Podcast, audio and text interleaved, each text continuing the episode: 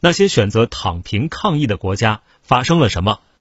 据美国约翰斯或普金斯大学最新统计数据，截至北京时间四月八日，全球已有超四点九亿人感染新冠，逾六百一十七万人死亡。世卫组织总干事谭德赛近期指出，预计全球各地疫情将继续爆发，特别是在那些已经取消了预防传播措施的地区。谭德赛称，一些国家的死亡率已达到自大流行开始以来的最高水平。这反映出奥密克戎株传播速度快，以及没有接种疫苗的人面临更高死亡风险，尤其是老年人。先看英国情况，自英国政府二月宣布与新冠共存计划以来，新冠检测阳性者无需自我隔离，政府也不再追踪密切接触者，但与之伴随的是疫情数据的居高不下。英国国家统计局最新数据显示，英国大约每十三人中就有一人确诊。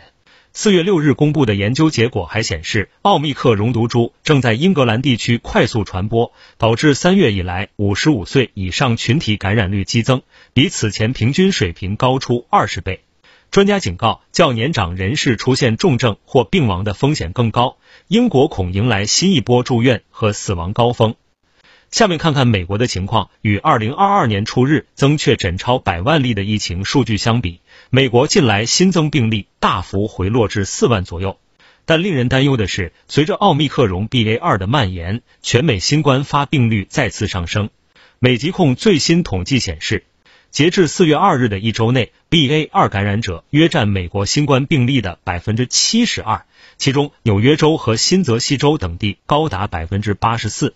路透社还称，随着美国首都华盛顿逐步取消防疫措施，因疫情停办的格里迪龙俱乐部晚宴也在沉寂两年后再度迎来众多官员。于是，新冠病毒又一次在美国的权力殿堂里蔓延。出席晚宴的美司法部长、商务部长、国会众议院情报委员会主席等多名政界要员中招。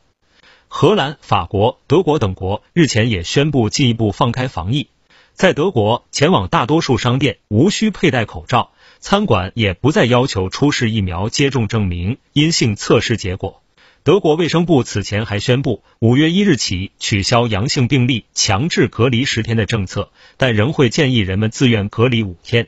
然而，德国之声认为，告别口罩的德国正走向未知，因为德国的感染数字仍偏高，截至目前，确诊总数逾两千两百四十七万。超过总人口的四分之一，另有超十三万人死亡，且在近期略有攀升。为此，德国卫生部长劳特巴赫称，不该决定废除阳性病例强制隔离的政策。他强调说，新冠不是感冒，所以感染后人们必须继续接受隔离，而且是卫生部门安排和控制的隔离。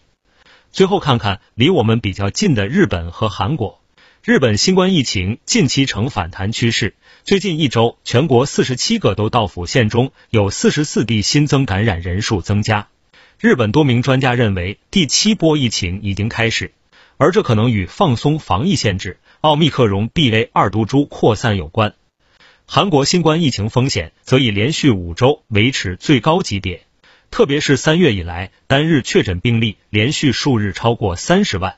尽管疫情形势不容乐观，韩国政府仍选择自三月五日起放宽部分限制措施。四月四日起，又把私人聚会限员放宽至十人，同时考虑是未来两周疫情形势，全面解除聚会限员、营业限时措施。听头条，听到新世界，持续关注最新资讯。